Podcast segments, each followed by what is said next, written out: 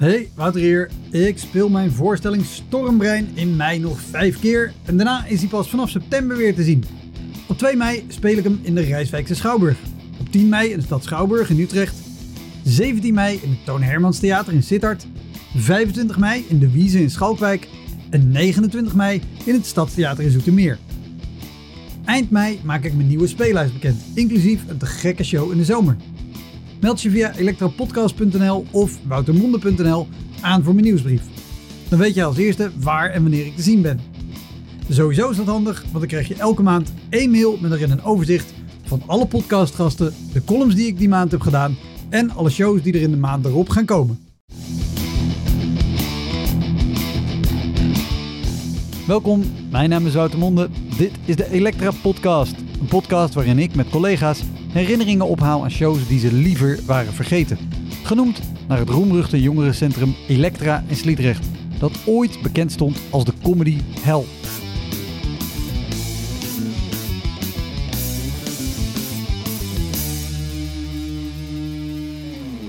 Pieter Bouwman is de gast, regisseur van heel veel cabaretiers.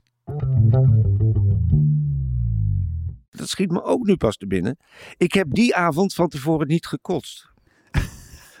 Omdat ik te veel bezig was met luisteren naar van... Jezus, die krijgt het ook over zich heen. Jezus, die moeten ze ook al niet... Oh, kut. Dus er kwam wel een spanning, maar ik vergat mijn ritueel. Pieter was ook zelf een aantal jaar actief als comedian. Maakte legendarische programma's zoals Mannen van de Radio en Radio Bergijk. En hij was ook regelmatig op tv te zien als acteur. En in oktober 2021 komt zijn eerste boek uit met de titel Het ergste moet nog komen. Heel veel plezier. Dit is de Elektra Podcast met Pieter Bouwman.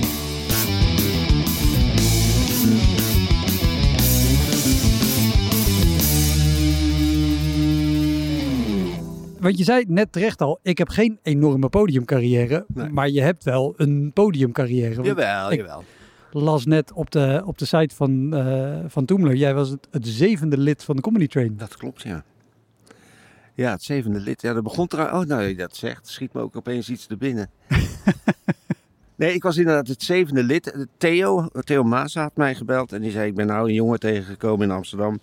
en die wil een club beginnen met stand-up comedy. Lijkt dat ook niet iets voor jou? Ik ben al aangenomen. Ik had, ik had daar totaal niet over nagedacht. Ook geen directe ambitie of zo. Dus ik dacht, nou ja, weet je wat, ik kan het altijd proberen. Dan moest ik auditie doen in de Engelenbak. Op de open bakavond. En eh, ik had een stukje daarin, in die auditie, eh, wat over. eh, wat ik bedoelde als over mijn vooroordelen gaand. Namelijk dat als ik op het station sta. Eh, we praten hier over 30 jaar geleden, dames en heren. Dus taalgebruik en zo was allemaal nog net iets anders dan we nu niet meer mogen en wel mogen. Ja. Eh, maar goed, ik had dus een stukje en daarin zei ik, nou, ik vind het ook vreselijk, maar ik heb ook vooroordelen als ik een, een neger, dat mocht toen nog, een neger hoor zeggen, wij moeten de hele infrastructuur van de westerse samenleving veranderen, weet je. Dat ik dan moeite heb om die serieus te nemen. Of dat ik op het station in Amstel sta en dan komt de trein binnen, de stoptrein naar de Bijlmer. En daar zit een vrij forse Surinaamse vrouw wel lustig een banaan te eten. Dat, dat- dan schiet ik in de lach, sorry. En toen na afloop kwam Ben Lansink, de directeur daarvan, van die eh Ja, organisator van de Open Bak. Ja, nu nog steeds. In Ja. de... Maar die was toch een beetje, het was hem in de verkeerde keelgat geschoten. Dus hij kwam naar mij toe en zei, "Dat- jij zult hier nooit meer optreden. die vriendelijke Ben Lansink, dat is een beetje schuchtere vent. ontzettend aardige vent. Hele aardige vent. Inmiddels is dat ook allemaal weer helemaal goed hoor. Ik bedoel, eh, maar hij, hij schrok daar gewoon van. Dus hij kwam naar me toe en zei: Je mag hier nooit meer optreden. Inmiddels stond Raoul al bij me en eh, Theo was er ook. En die zei: nou, Dat ging goed en dit en dat. Dus ik was aangenomen. En toen kwamen er twee Surinaamse jongens die in de zaal zaten op me af. En die zeiden: Jongen, het kan nog veel erger, jongen. Die, die hadden er totaal geen moed. maar mijn auditie eindigde dus in principe met een mededeling dat ik nooit meer in de Engelenbak mocht optreden. Wat op dat moment volgens mij zo'n beetje de enige plek was waar... Waar je zou kunnen try-outen en, en dingetjes doen. En, en ja, dat is absoluut. Nee, dat is allemaal bijgedraaid en goed gekomen. Daarna zijn we als comedy trainer een jarenlang circuit van cafeetjes waar niemand op ons rekende. Of kleine theatertjes waar het niet aangekondigd stond. Of eh, cafés met Feyenoord supporters die überhaupt iedereen uit Amsterdam al dood wilde. Dus dat traject van het begin van de comedy train was wel eentje van eh, ja, vallen en opstaan. Ja, ja, ja. Want, want het, het traject wat je nu kort beschrijft, dat is natuurlijk een traject wat, wat barst van de verhalen waar ik heel erg dol, dol op ben. Dat kan ik me voorstellen. Wat, wat, wat, bijvoorbeeld die avond, je, je zei al avond vol met Feyenoord supporters die vonden dat iedereen uit Amsterdam überhaupt dood, dood moest. Ja, en, en het punt was met stand-up comedy in het begin, begin, heel veel mensen wisten natuurlijk niet precies wat dat was. En we, we hebben het hier over begin jaren negentig? Ja, ja, ja. De eerste vijf jaar heb ik eh, eh, zeg maar echt actief gespeeld. En eh, toen hadden, kwamen we eigenlijk, eigenlijk eindelijk op een plek terecht waar het nu is, hè, bij het Hilton. Dus een vaste plek. Ja. En dat is het punt waarop ik eigenlijk uitgestapt ben. Omdat ik dacht, nou, misschien ben ik beter in het coachen van mensen en regisseren... dan dat ik dat zelf nou zo nodig moet doen. Omdat mijn optreedcarrière, want ik had daarvoor ook al wat dingen gedaan... maar mijn optreedcarrière tot dan toe was in ieder geval één kenmerk was altijd aanwezig... Namelijk dat ik vlak voor een optreden moet kotsen. dat was ook bijna een Pavlov-ding geworden. Dus eh, als ik dan niet kotste, dan, dan dacht ik, dan ging die ging het niet goed. En dat was ook zo, want ik had die, dat, dat kotsen of En, die maar dat, spanning dat was van, van de zenuwen. van de zenuwen, ja. Ja. Van de zenuwen. En het rare is ook, wat ik in het begin heel erg sterk deed, is heel erg met mijn tekst in de coulissen als het ware staan. En wat ik moest doen. Terwijl ik later, veel later pas me realiseerde dat al die verhaaltjes die ik vertelde, die kon ik in een café moeiteloos en tekstvast tegen mensen vertellen, zo aan een tafeltje. En opeens op het podium dacht ik dat ik me helemaal aan dat wat ik opgetypt had moest houden. Ja, wat grappig. Want, want ik, ik, kan, ik kan me ook herinneren dat ik wel verhalen heb gehoord van, van andere leden van, Comedy Train. Die zeggen, ja, af en toe komt Pieter opeens s'avonds binnen. En die heeft een blaadje waar twee of drie woorden op staan. En die speelt een hele leuke set. Ja, maar dat was dus in mijn hoofd was het niet drie woorden, maar waren het alle woorden. en dat is ook een fenomeen hoor, dat je als je iets geschreven hebt en het staat op papier, dat je dan denkt dat het op een of andere manier heilig is geworden. Ja, ja, ja. Dat is gewoon jouw tekst, doen wat je wil. Maar goed, dus ik, ik kotste altijd vooraf. Dat begon al toen ik in de jaren tachtig een, een bandje had. Sorry, ik vind het een mooie zin. Ik kotst altijd vooraf. Ja, ik kotste altijd vooraf. Met mijn bandje ook al. En toen had ik echt een. eh, zelf nam ik altijd een emmer mee voor de zekerheid. Omdat ik dacht, als ik daar dan achter ergens in een café, in een kleedkamertje zit of in een huiskamer waar ze dat van gemaakt hadden. eh, als ik dan niet snel een tijltje of een emmer bij de hand heb, dan eh, wordt de schade nog veel erger. Dus ik had een klein emmertje bij me altijd om te kotsen. En als ik dan op de planken stond, zeker in de tijd van dat beentje, want een beentje is natuurlijk nog minder kwetsbaar qua optreden dan stand-up. Met stand-up sta je daar maar gewoon in je eentje. En een band is toch herrie en, en gebeuk en gezang. En je staat met elkaar. En je staat met Dat elkaar. hoop. Dus dat scheelde enorm. Maar ook daar moest ik dus altijd eh, kotsen. En, Ja. en wat was jouw rol in de bandje? Zinger, zanger, tekstschrijver. Oké, en, en wat, voor, wat voor type bandje? Nederlandstalig, een beetje feestbandje met wat cabareteske tekstjes. En daar heb ik vier jaar heel veel plezier mee gehad. Wat leuk. En eh, maar wat, wat voor plekken speelde je dan met de band? Want dan sta je ook... Nee, dat was wel een heel ander circuit. Dat Ja. was echt meer in, in eh, ja, hoe noem je dat? Je, je hebt in Hilversum had je de Tangrijn. Dat is een beetje zoals Paradiso in Amsterdam. Dat soort. en dat het. waren dan de topdingen. Maar je had, eh, dat, ik weet eigenlijk niet of dat nu nog is. Maar ontzettend veel cafés die ook bandjes eh, lieten optreden op een zondag of weet ik veel wat. Dus dat je daar dan, wat we hier hebben, daar in die hoek kun je een podiumpje bouwen Ja. en een bandje opzetten. Ja, ja, ja. Nou ja, Dus- ik, ik, ik ken het. Ik heb zelf, voordat ik eh, überhaupt begon met comedy, heb ik 15 jaar lang in een bandje gezeten. Nou, dan weet je er alles van. En dan sta je ook op dat soort plekken. Maar ook daar heb je, net als met comedy, zeker in die begintijd. Ik weet dat wij het eens hebben gehad dat we ergens aankwamen. En ik was de zanger ook van het bandje. Dat ik zei, heb je ook een monitor? Want ik vind het wel fijn als ik me dadelijk kan horen zingen. Ja. Een monitor. Scheelt enorm. Wil je een monitor? Ik zei, ja, dat is, dat is wel handig. Gebruikelijk ook. Ehm, en toen draaide hij een van de zaalspeakers naar ons toe. Toen zei hij, zo, nou heb je monitor. Ja, het zijn eh, Dat is, dat is ook een manier. praktische oplossingen. Wat, wat, wat is daarmee... Heb, nee, laat ik het anders vragen. Heb, heb, heb je daarmee ook al wel ervaringen gehad dat je dacht...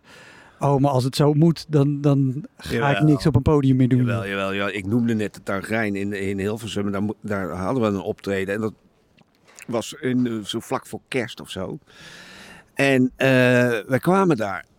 En er was gewoon helemaal niemand. Dus zoals wij hier nu zitten, zo was het ook. Er stonden twee mensen daar aan de bar. Dus wij zeiden tegen die mensen, wat, eh, maar hallo, hebben jullie... het had- Nou, ze waren vergeten de publiciteit te doen. dat was, was erbij ingeschoten op een of andere manier. en, toen, en toen zeiden wij, ja, en nou?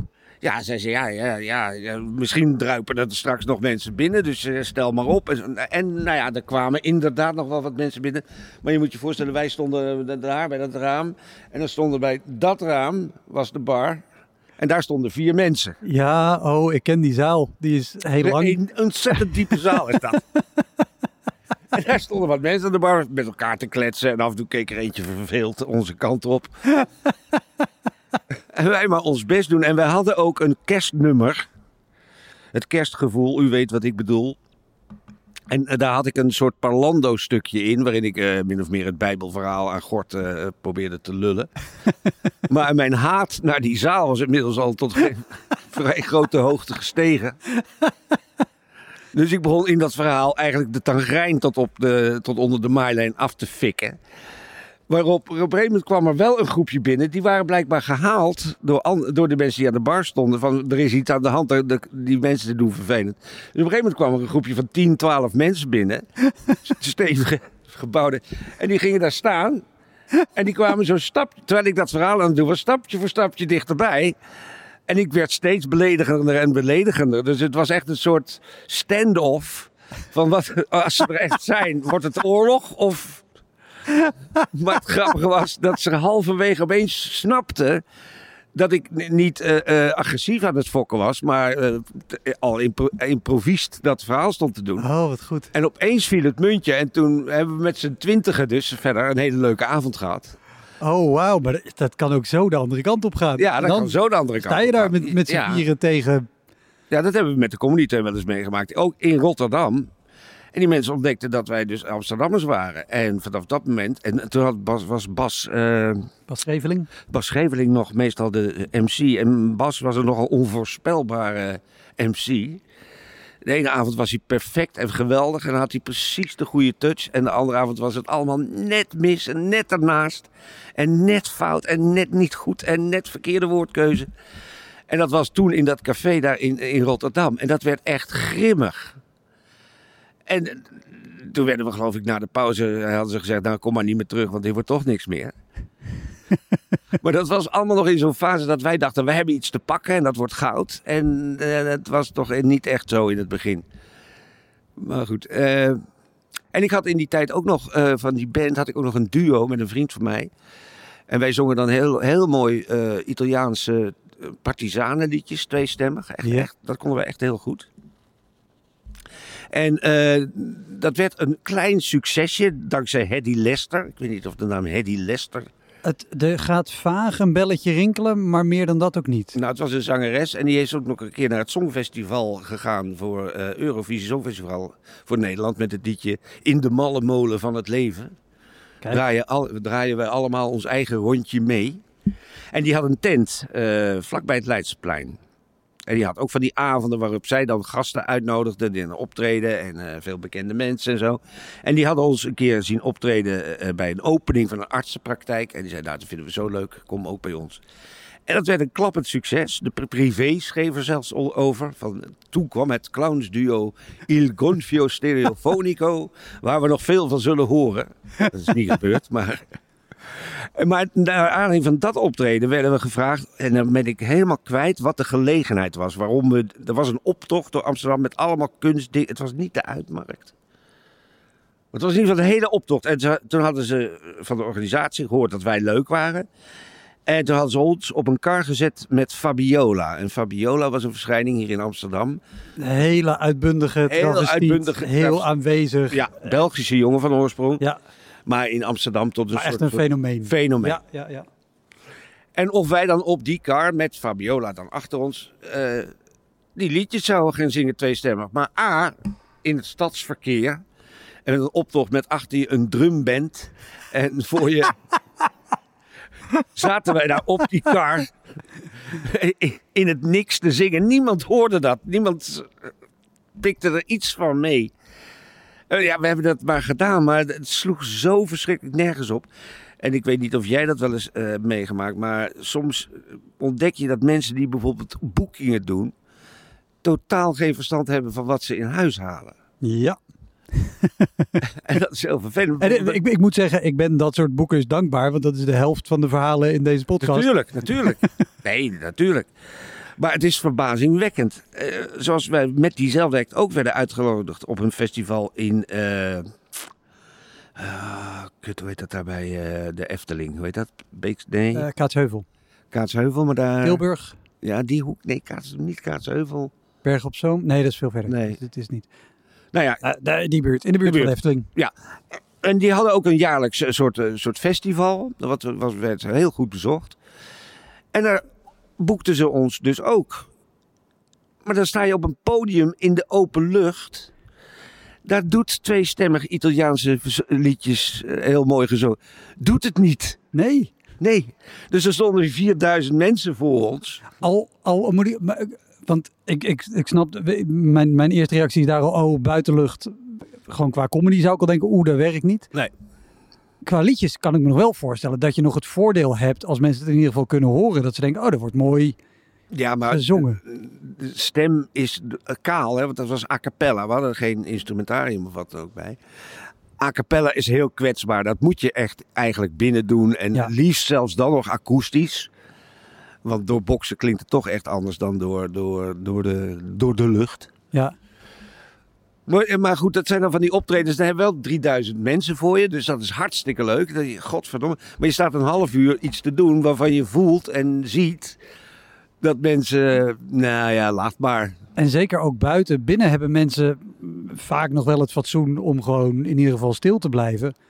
Maar binnen is die of buiten is die Nee, drempel nee. veel lager, want Dus al het geluid vervliegt. Bier, eh, heen en weer, hotdogs en... en en wat, maar wat ook bij stand-up comedy in het begin heel erg was, is dat mensen gewoon niet wisten wat het was. Dus mensen die aan de bar stonden met een clubje, die hadden niet de neiging om te kijken van, oh, daar gebeurt iets. Maar die keken even en gingen dan weer door met hun eigen gesprek.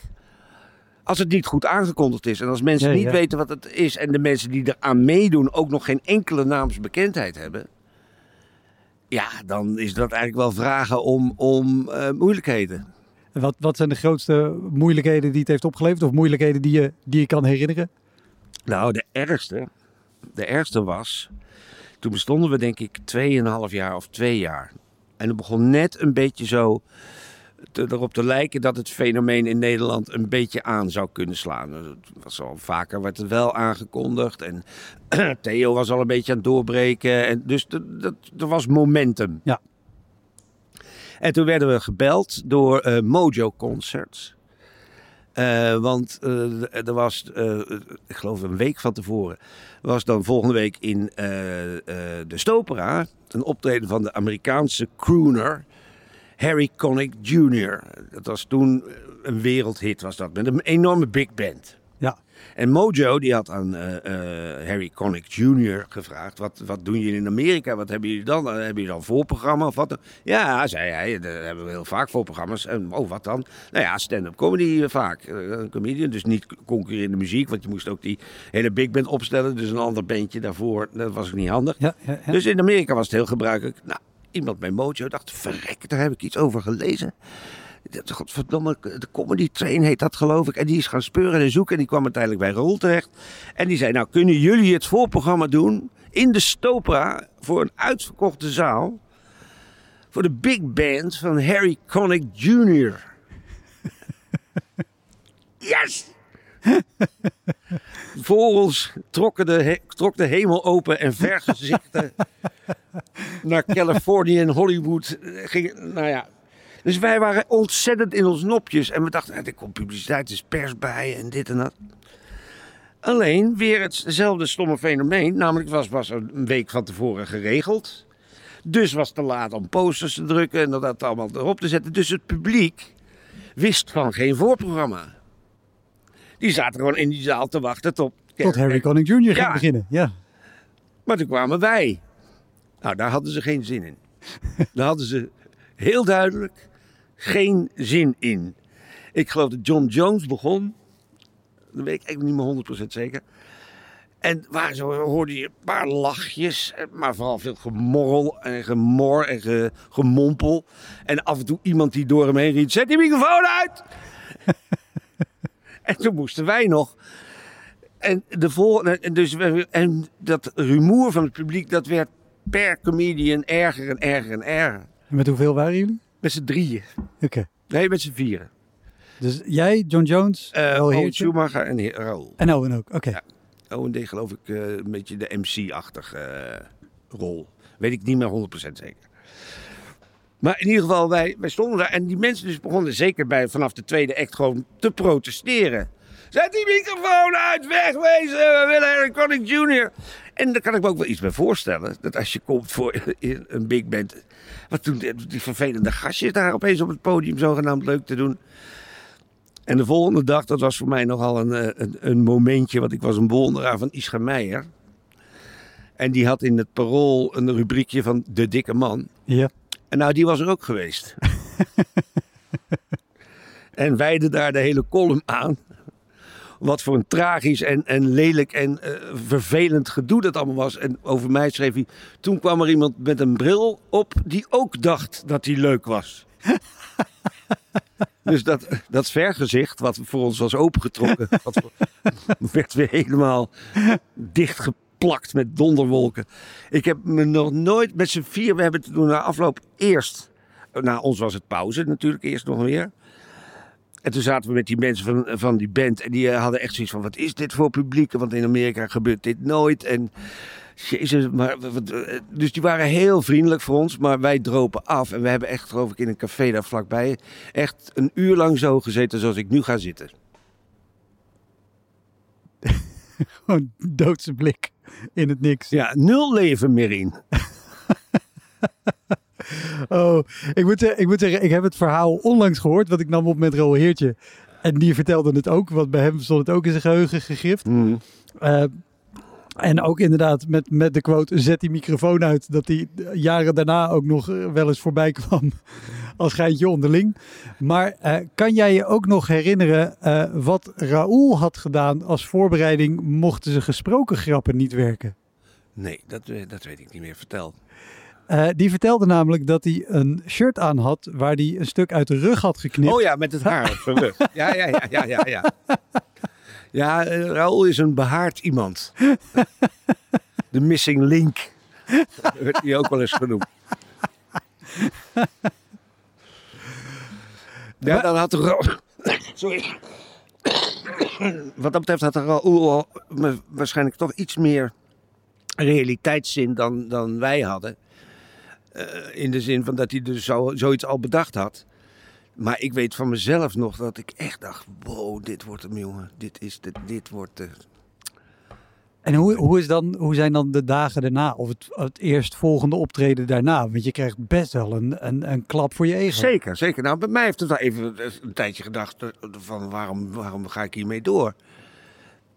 Maar aan de andere kant, we hadden natuurlijk wel in het begin, ook omdat de omstandigheden vaak zo erbarmelijk waren, onderling ongelooflijk veel lol. Ja. Snap je? Als je dan in de, in, in de auto terug zat van een optreden ergens in een café in de achterhoek, waar niemand het weer begrepen had en de helft was weggelopen halverwege. Je, je maakt dan in de terugrit daar natuurlijk toch iets episch van en je, je lacht je helemaal kapot.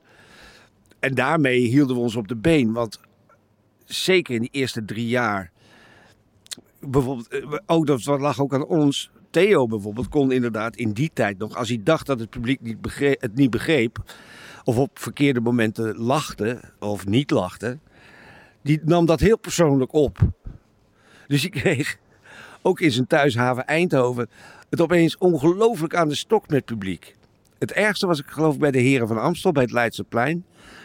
Eh, Maar toen hadden we al een beetje naam gemaakt. Dus dat Ja. waren eh, al cafés met een beetje echt eh, publiek en zo.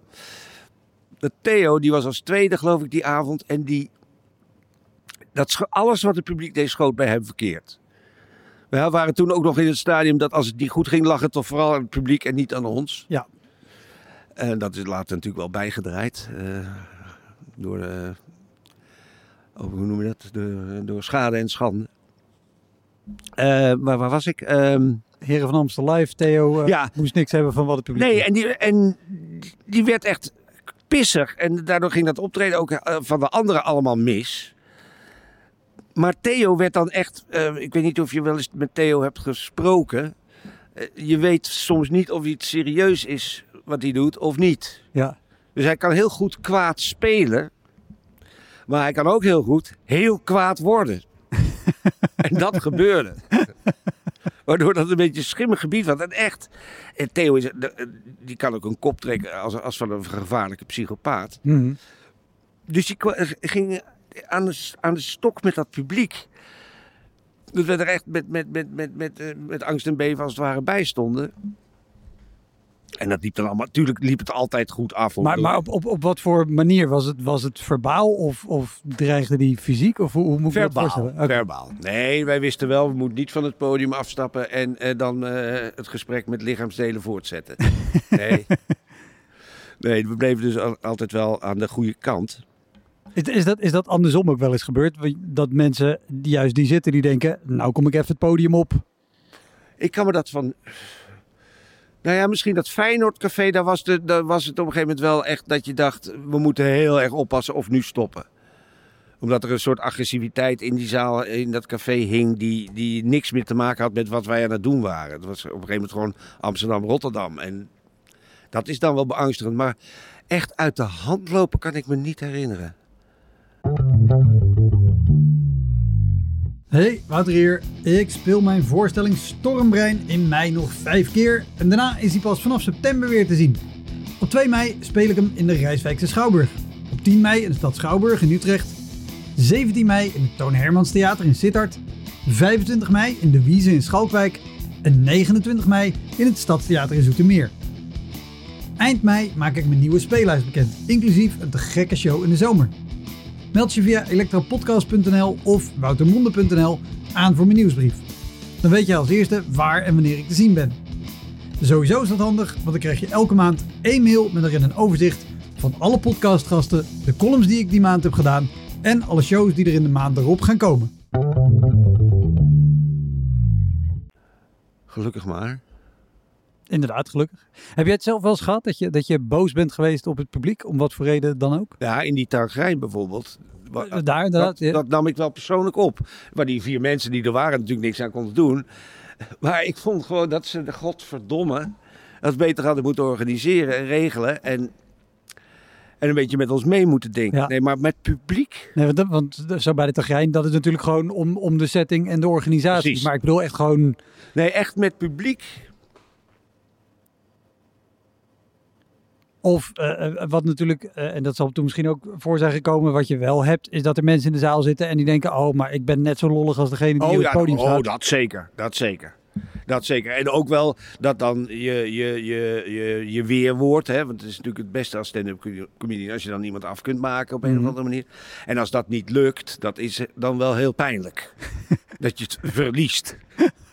Kan je een keer herinneren dat je het verloren hebt? Nee, niet in detail, maar ik weet wel dat het gebeurd is. Dat, dat, dat je dan toch een act die zich inmiddels al, al uitgebreid naar 12 minuten, toch bij minuut 7 het woord weer aan eh, de MC gaf. Hé, bedankt. Er was geen sprake van dank wederzijds. Nee, maar het is nooit tot vechtpartijen of wat dan ook gekomen. Wij waren denk ik ook nog wel heel erg voorzichtig hoor met materiaal en zo. Ik denk dat we heel erg nog aan, niet aan het denken waren. Wat heb ik zelf hier te vertellen, maar veel meer wat denk ik dat de mensen leuk vinden. Ja. Wat een helemaal foute benadering is van het hele kutvak. Maar daar waren we natuurlijk toch wel voornamelijk nog mee bezig. Kan, kan, je, kan je heel kort voor iemand die luistert en niet zelf speelt, uitleggen wat het, wat het verschil is tussen die twee?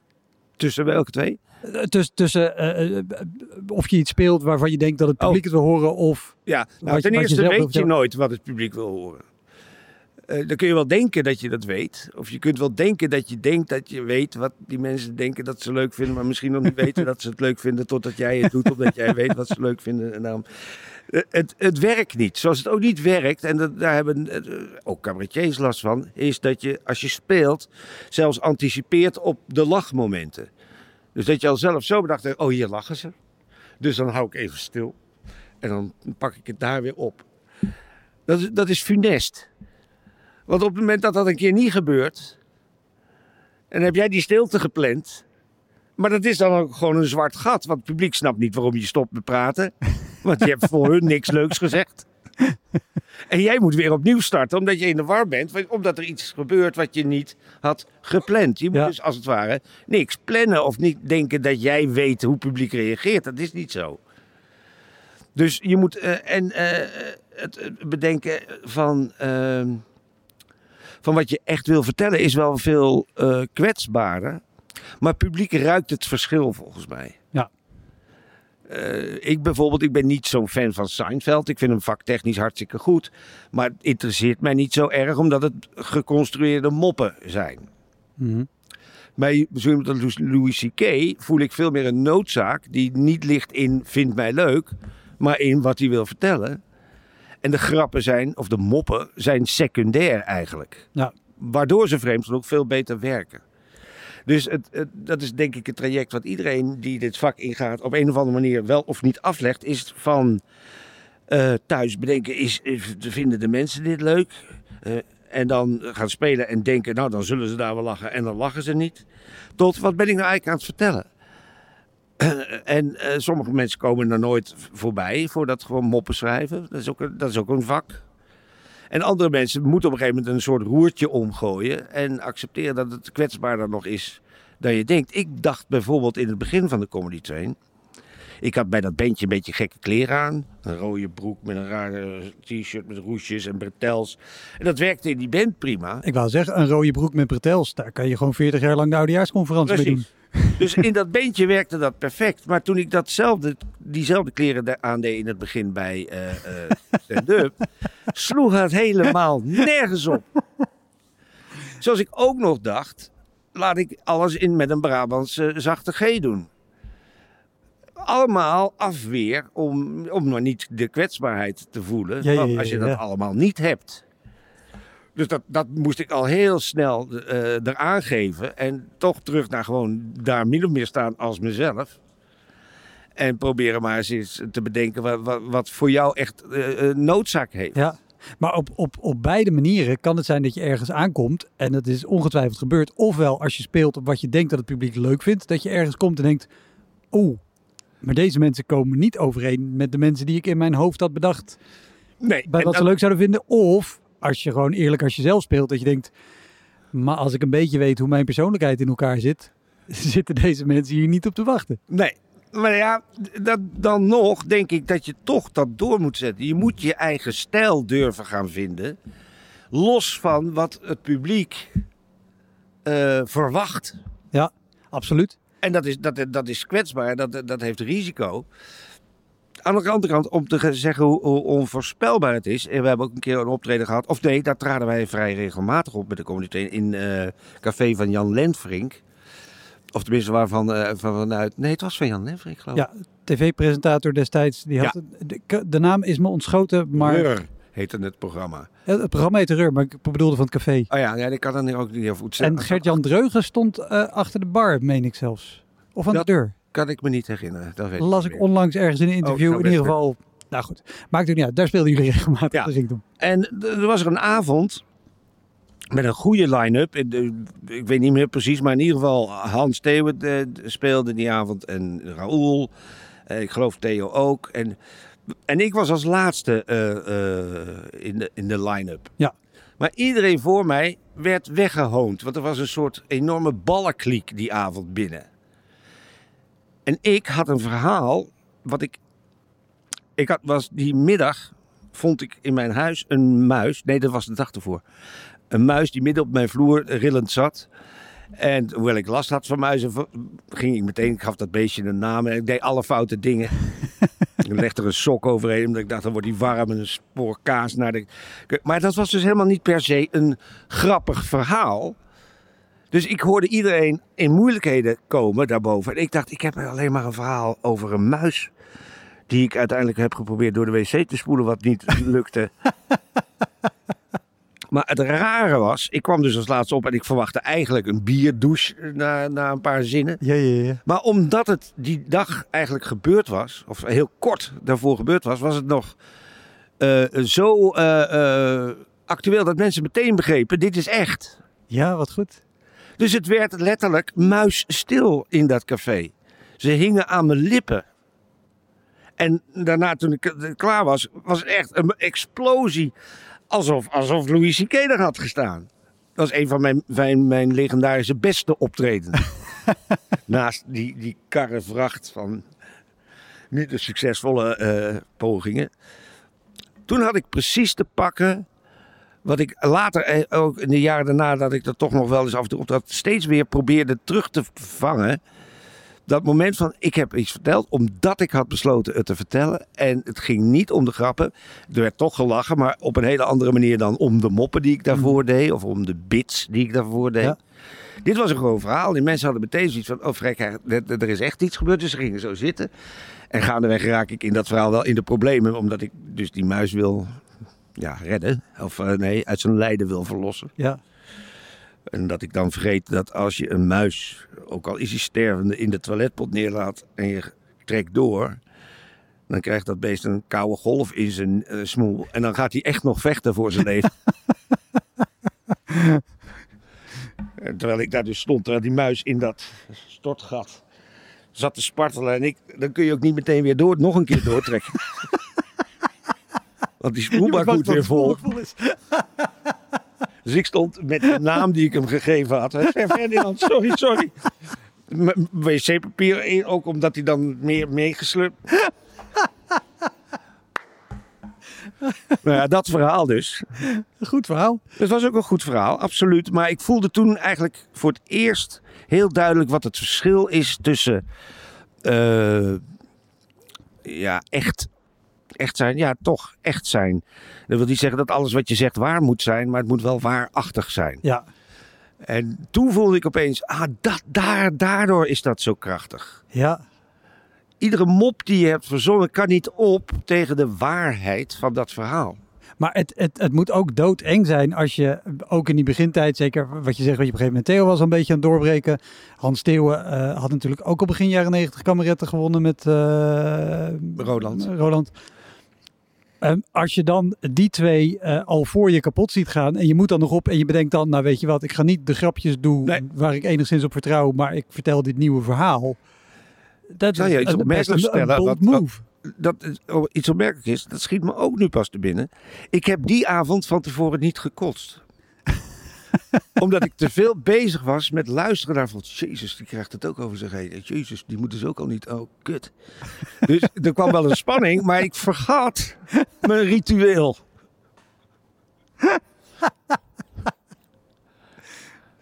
Want dat is wat het was natuurlijk. Ik had er een ritueel van gemaakt met alle associaties. Als ik niet kost, dan gaat het in ieder geval slecht. Als ik kots, dan is er een kans dat het goed gaat. Maar ik heb in ieder geval die spanning dan opgebouwd. En wat er dan inderdaad gebeurt, net zoals wanneer je heel verkouden bent, je gaat optreden, heb je tijdens het optreden eigenlijk totaal geen Ja, last van nee, precies, dat is weg. Ja. Nou, dat had ik dus ook. Eh, Als ik eenmaal stond, dan ging het wel. Maar ik had wel dat ritueeltje nodig. Maar dat had ik die avond was niet aan de orde. Ik heb toen niet gekotst. ik weet niet of ik op weg naar het podium heb gedacht... Shit, ik heb niet gekotst. Nee, ik denk het niet. Ik Denk het niet. Was, was dat een gedachte die je, die je wel eens gehad hebt? Dat je Ja, naar het ja, ging en dacht... Ik heb verge- gekotst. Ja, ja, ja, ja zeker. Dat was in de tijd van mijn bandje, is dat wel een paar keer gebeurd. En dan was het inderdaad het eerste nummer wankel. Omdat ik dan en in mijn hoofd zat en met... Je moet ook niet met te veel dingen in je hoofd tegelijkertijd het podium op. Oh nee, dat, dat is een ramp. Het liefst zo min mogelijk. Ja. Oh wauw. En met, met je beentje had je een emmertje mee, vertelde je? Gewoon voor de zekerheid. Maar zeker in die begintijd ook wat Roel vertelde. Die zei, nou, ik ging gewoon naar kroegen toe en zei, mogen we hier ons ding komen doen? Ja. Dan sta je natuurlijk in kroegjes. Dat zijn ook niet de plekken waar je een kleedkamer hebt of Nee. überhaupt iets om je... Nee hoor, in de keuken stonden we of eh, onder een afdakje buiten, bij wijze van spreken. Nee, wat dat betreft, eh, dat is ook wel... ehm, de mensen die, die de afgelopen, laten we zeggen, twintig jaar in deze richting zijn gegaan. Hè, die comedyclub kwam erbij en... eh, die kwamen natuurlijk in zekere zin in Toemler of hier eigenlijk een soort gespreid bedje. Terwijl wij inderdaad in de eerste, die eerste twee jaar, zeker ja, denk drie jaar, echt van dat, dat soort cafeetjes aandeden. Die Raoul dan een beetje had via via en dit en dat. Al moet ik, moet ik zeggen, zo'n circuit is er nog, nog steeds wel. Ik denk Nou dat ja. het scheelt dat mensen veelal inmiddels wel weten wat stand-up comedy inhoudt. Mhm. Al kan je daar ook nog flink in vergissen dat je ergens komt en denkt... oké, hier hebben mensen echt geen idee wat we komen doen. Nee. Maar eh, en- en, één show zelfs ehm, in Café Kraaien Balder in Eindhoven... waar nog steeds shows worden georganiseerd... waar volgens mij de Comedy Train heel in het begin ook nog wel heeft gespeeld. Ja, dat klopt. Dat heet- toen heette het anders. Toen heette het geloof ik Café Berlage. Eh, ja, ik, ik, ik aarzelde altijd om in Eindhoven op te treden, omdat ik er vanzelf vandaan kwam. Kom. En ik was te bang dan dat er oude eh, schoolgenootjes opeens eh, mij daar zagen staan in een rode broek. Met, eh, Ehm, nee, eh, dat weet ik eigenlijk niet of dat nog bestaat, maar dat zal best. Maar in, in die eerste 2,5 jaar was er ook niet iets anders. Snap je? Nu, Nee, zo. Ja. nu nu zijn er ook theatertjes die boeken stand-up avonden. En als er dan één bekende naam tussen staat, dan, dan trekt dat al genoeg publiek, bij wijze van spreken. Maar dat was in die eerste jaren helemaal niet aan de hand. Dat, dat er, eh, dat zoals Toemler, wat nu bijna iedere avond is uitverkocht. Dat begon inderdaad een beetje toen wij eh, als comedy train begonnen op het Max Euweplein. Wat daarna diezelfde tent is overgenomen door, door hier. Door Comedy Café, ja. Ja, maar het feit dat we in het centrum een vaste plek hadden, dat nam opeens, daardoor ging het opeens heel hard. Ja. Dat mensen weten, oh, ik kan naartoe fietsen en er is iedere week is er en er zitten en de namen waren inmiddels veel bekender. Ja. Ja, dat scheelt een hele hoop. Dus zeker vanaf eh, Max Euweplein en maar definitief eh, vanuit eh, naar de Breinerstraat, dus waar het nu Toemler zit. Die vaste plek heeft heel veel uitgemaakt. Omdat je dan dus bijvoorbeeld ook al in die vaste plek dingen kon proberen die op die rare plekken, die er ook nog waren in de tours, dan had je die al op een veilige plek uitgeprobeerd. Ja. Dus dat maakte het veel ontspannender. Om langs die teentjes te gaan. Maar in die eerste jaren moesten we onze naam vestigen. We moesten allemaal nog überhaupt leren wat het was. En mensen wisten niet wat het was. En hadden er eigenlijk ook in een café niet zo'n trek in. dus er waren harde, harde, harde... Ja, ik, mis, eh, ik denk wel eens soms dat ik bij, bij Toemler denk... eh, Jullie zijn wel allemaal nu heel erg verwend hier. Met, met, ja, mensen zijn altijd enthousiast eigenlijk. Het is heel zelden dat het publiek echt vervelend is. Dat is alleen maar als er groepen zijn. Maar volgens mij wordt daar deurbeleid op... eh, Groepen komen er in principe Nee, niet in. nee, precies. Nee. om die reden. Terwijl die eerste... Ja, en dat is natuurlijk ook wat er altijd gebeurt. Die eerste eh, jaren hebben nu ook een romantische glans. Om, eh, wij waren de begin... Maar, maar denk je dat er, dat er in dat circuit, of het nou 30 jaar geleden was of nu onder dezelfde soort omstandigheden in cafeetjes door het land, leer je daar andere dingen dan dat je leert in een veilige omgeving zoals Comedy Café of Toemler of, of een Club in Rotterdam? Ja, ja, ik denk dat wat je, wat je voornamelijk leert is omdat de situatie veel, veel minder formeel is dan in een theater.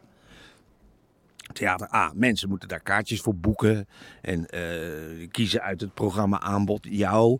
En dan komen ze in de zaal en er is muziekje en dan dooft het zaallicht en iedereen braaf stil. En aandacht voor degene op het podium. Terwijl in dat, eh, dit circuit kom je binnen en het is rumoer en kabaal. En je moet ze zien stil te krijgen en de de focus er naartoe.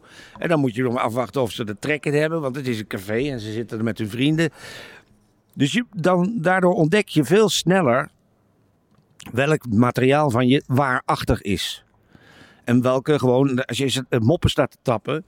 En die moppen zouden door mij net zo goed kunnen verteld worden. Dus het heeft niks met jou als performer te maken eigenlijk. Ja. Dan zak je door je hoeven. En het andere, daar, daar, dat vind ik wat minder belangrijk hoor. Maar het omgaan met publiek. Ik vind eigenlijk net zoals wat Louis C.K. zegt. Als mensen hem hekkelen van flikker op, ik sta hier te werken. En Het heeft- niks met jou te maken. Je bent vo- volkomen. Het gaat dood.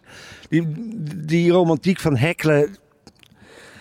En ook wat je daarvan zou leren, dat weet ik niet. Maar wel, wat je wel heel erg leert, is of je materiaal eerlijk is. Ja. Al denk ik overigens met hekkelen, eh, Louis C.K. is natuurlijk ook, of, of iemand anders van vergelijkbare grote naam, dan heb je ook de positie om te kunnen zeggen, joh, het boeit me niks, hou jij lekker je bek. Als je in een kroeg staat waar iedereen elkaar kent Ja, nee, dan ben en je... jij bent de buitenstaander, Precies, dan ben je... Dan, dan kan je echt niet zeggen, Nee. hou jij je kop. Nee, nee. Ben ben jij ooit eh, gehackeld? Ehm, niet eh, met traumatisch effect. Nee. Of eh, nou ja, de, de andere kant kan natuurlijk ook op. Wat ook wel gebeurt is dat mensen gewoon iets roepen wat daadwerkelijk heel grappig is. Dat je moet zeggen, oké, Mm, applaus voor jou. De Tuurlijk. jij hebt de punten. Nee, nee, dit, dit was heel grappig. tuurlijk, maar ik ben eigenlijk ervoor om het publiek meteen op te voeden met... Hou je bek dicht, wij staan hier ons ding te doen. Want, kijk, wat, wat, wat ik ook altijd een beetje raar vind... eh, en wat toch veel stand-up comedians nog steeds doen... is zogenaamd vragen stellen aan het publiek. Terwijl het zijn eigenlijk geen vragen... en het antwoord maakt je eigenlijk ook geen reet uit. Nee. Dat vind ik vals spelen. je vraagt iets, dan krijg je antwoord. Dan moet je ook dat antwoord eh, verwerken. En je moet dus je vragen zo stellen dat ze je altijd verder helpen met je verhaal. Maar een vraag stellen en dan hebt u dat ook allemaal, dames en heren? Ja, ja, ja niet. eh. dat vind ik allemaal zo gezeik. Hou op, kom vertellen wat je te vertellen hebt. Ik, ik vind daarin de, de mooiste altijd eh, vragen naar overbekende dingen. Ik, ik heb open micers ook wel gehoord. die Zo, ik was in de supermarkt. Nou, dat kennen jullie allemaal wel, Ja, hè? ja. Supermarkt. Ja, Waarom? als ze het niet kenden, waren ze gestorven van honger en zaten ze niet hier in de zaal. Precies, dus stel die vraag niet. Vind ik dan. Ja, Niet doen, niet doen. Ook, dat vind ik ook niet leuk altijd als mensen zeggen bij het opkomen... Leuk dat ik hier ben. Dan moeten we allemaal nog maar afwachten of het leuk is dat jij hier bent. En soms is het ook helemaal niet leuk om hier te zijn. Nee, en, eh, dus wat je leert volgens mij is dat je eh, niet wegkomt met... eh, ja, nou ja, met, met moppen die inwisselbaar zijn. Ja. Dat je echt iets- zelf iets moet komen brengen in plaats van lach en, en eh, bewondering te komen halen. ja. Zijn, zijn er plekken, stel je zou nu weer actief gaan spelen. Zijn er dan plekken waarvan je zegt, oh daar ga ik echt niet meer heen, want daar ben ik 30 jaar geleden geweest. No way. Nou, dat Feyenoord Café. Uiteraard, Daar ga ik nu in. Ik, eh, ik heb ook tegen Harry Connick Jr. gezegd: cancel me for the rest of the tour. Ja, daar is hij behoorlijk ontdaan van geweest, heb ik Zo, gehoord. Dat, ja, eh, die carrière is ook. want je hoort nu ook niks meer van hem. nooit meer. Nou ja, drie keer raden waarom dat is. Precies. Ja. Eh, een ander ding waar ik ook wel benieuwd naar ben, want jij regisseert heel veel mensen, je coacht mensen. Dan geef je natuurlijk ook eh, adviezen of tips of ideeën of je denkt mee met een voorstelling. Is het wel eens gebeurd dat je, dat je denkt, nou wat deze voorstelling nodig heeft is deze verandering in, in volgorde van materiaal of in houding, weet ik wat. Je ziet voor, vervolgens iemand dat try-outen, dat werkt voor geen meter. Je denkt, oh mijn god, ik heb hem helemaal de verkeerde kant op gestuurd. Eh, nee, nee, nee. Dan, dan, dan, dan ben ik een beetje.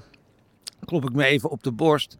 Eh, wat ik dan wel kan denken is: ver- verrek, ik heb het blijkbaar niet goed uitgelegd. Ja, Maar nooit. eh, ik zat ernaast. Dus ik, ik, of dat nou een truc is of een onbewuste truc, maar ik kaats het bijna altijd terug als, je zegt- als iemand dan zegt, ja, dan werkt het helemaal niet. A, zeg ik dan, ho, ho, ho, dit is pas de eerste keer dat je het probeert, zullen we eventjes nog... en ten tweede eh, denk ik dan vaak, nee, dat ligt aan hoe je het deed. Niet wat je deed, dat klopt volgens mij nog steeds. Maar je ging daar dit en dit en dit en dit en zo en zo en zo en dan werkt het niet. ja, Maar echt, er, echt moeten erkennen dat ik een ingreep had gedaan. En na afloop moet zeggen, die, die ingreep dat was ehm, niet correct. Eh, ik heb dat wel eens gedacht. En ik denk, wat, nou ja, goed, wat het natuurlijk altijd is, je bent samen aan het uitproberen hè, als Ja. ik iemand coach. Dus wat wel eh, is gebeurd, dat je toch eh, na, maar zeker niet na één keer, maar na een keer of drie, vier, dat je zegt, oké, wacht even, dat klopt toch nog iets niet. ja. Want ik, ik, heb, ik doe het nooit met de pretentie dat ik het allemaal weet. Ik weet het net zo min als degene met wie ik werk. Alleen, het is voor mij makkelijker om naar jou te kijken dan jij naar jezelf te Ja. kijken. Dus. Maar Dat is wel een interessante vraag hoor. Want ik, ik heb, probeer nu echt wel eventjes een, een soort scan in mijn geheugen te doen naar. Ehm, Nou, ik ben wel ook benieuwd of het iets is wat je bijvoorbeeld ook ontwikkelt door wel zelf gespeeld te hebben. Waarbij Oh. als je nieuw materiaal gaat doen en het werkt niet, je natuurlijk of heel hard voor jezelf kan zijn en zeggen ja, het werkt niet. Of denken oké, op deze manier werkt het niet. Hoe ga ik het dan verwoorden of brengen dat het wel werkt? Nee, ik heb ongelooflijk veel voordeel gehad van die vijf jaar eh, dat ik het eh, gedaan heb. Gewoon al eh, voelen wat het is om op te komen eh, v- voor een beetje eh, zo'n zo'n menigte. Alleen dat al voelen, als je dat nooit gevoeld hebt, dan, moet je, ja, dan weet je toch niet echt waar je het over hebt. En als je echt eens een keer gevoeld hebt dat je helemaal door het ijs bent gezakt. Echt van een seconde één tot het laatste eh, grap die je dacht te hebben. Dit klinkt als een waar gebeurd verhaal. ja, dat, ja, die- sessies, natuurlijk. We hebben wel eens in café dat mensen inderdaad Oh, lekker. Armen over elkaar. armen over elkaar wegkijken. en naar Heerlijk. elkaar een beetje zo van... en dat is zeker in cafés, als het zaallicht dus eigenlijk min of meer altijd aan is. Kijk, in het theater zie je het vaak niet, behalve de eerste twee rijen misschien. En de rest zit toch een zwart gat. Maar in cafés is dat natuurlijk niet aan de hand. Maar, ehm, wat zei ik nou? Wat wou ik zeggen? Eh, Wat was je vraag? Ehm, O- Over, over het leren van zelf spelen. Oh ja, ja dat ik, nee, ik ben heel, heel blij dat ik, dat, eh, dat ik die ervaring heb, absoluut. Ja, Ook omdat ik eh, denk dat als je dat niet doet, dat je veel te gemakkelijk denkt. Ik zeg toch duidelijk wat ik bedoel. In plaats van eh, te zoeken naar dat je het allebei snapt. Waarom je dit of dat verandert. Dan is het denk ik toch wel handig als degene die, die niet de uitvoerende partij is in dit geval. Dat die ervaring heeft met die uitvoering. ja. En is er, is er la- laatste afrondende vraag, denk ik. Is, is er één ding uit je eigen ervaring die je, die je zou kunnen samenballen tot, tot één advies met: oké, ik heb deze fout gemaakt, maak die niet. Ehm, nou ja. Eh, Anders dan ga niet als Amsterdammer naar een Feyenoord café. dat, ja, nee, precies. Nou ja, wat ik, wat ik zelf, eh, ehm, denk ik toch ook wel vaak aanhaal bij mensen als ik met ze werk, is wat ik aan het begin ook al zei. Eh, dat wat je komt vertellen moet waarachtig zijn. Het hoeft niet waar te zijn, het mag absurd zijn ook, maar het moet waarachtig zijn. En je ontkomt er denk ik niet aan als je in dit vak echt iets wil bewerkstelligen of wil opbouwen. Om echt bij jezelf en je zwakke plekken en je vuilnis en je troep en je ellende eh, te raden te gaan. En niet bij, met moppen of eh, succesverhalen. Daar Nee. zitten we allemaal niet op te wachten. we willen toch als publiek, denk ik, wil een, beetje, wil een beetje getroost worden. Een beetje lachen en denken... "Ah, zo erg als hij heb ik het niet. Nou, en dat vat ook prima de kern van de podcast samen. Dus eh, There we go. we zijn rond. Ik kan stoppen. Yes! nou, dat vloog voorbij. Top. Dankjewel. Alsjeblieft. Ten- Tenzij je zegt, ik heb, ik heb nog één verhaal waar we door de vragen Nee, niet nee, aan zijn gekomen. Dat moet ik vertellen. Nee, ik vind voor één dag wel genoeg eh, traumatische herinneringen opgespit. Top. Dankjewel. Alsjeblieft. Dat was hem, de Elektra Podcast. Meer informatie over mijn gast van vandaag en linkjes naar van alles en nog wat vind je in de omschrijving van deze aflevering. Er staan ongelooflijk veel afleveringen online van Elektra. En op elektrapodcast.nl kan je makkelijk zoeken op de naam van jouw favoriete comedians en cabaretiers. Je kan daar ook eenmalig doneren of crewmember worden. Als crewmember betaal je maandelijks een klein bedrag, maar dan krijg je ook nog eens bonusmateriaal. Je luistert voortaan zonder onderbrekingen en je krijgt consumptiebonnen die je kan inleveren bij een show van mij. Ik vind het sowieso te gek als je een keer komt kijken bij mij. Dus ga naar woutermonde.nl, daar zie je precies waar en wanneer ik optreed. Of meld je aan voor de nieuwsbrief, dan hou ik je op die manier op de hoogte. En dan nog iets, elke vrijdagmorgen doe ik een column op radiostation Kink. Je kan die column terugluisteren als podcast. Hij heet Kink op de Week en je vindt hem in de app waar je ook deze podcast luistert. Oké, tot de volgende Elektra. Hoi!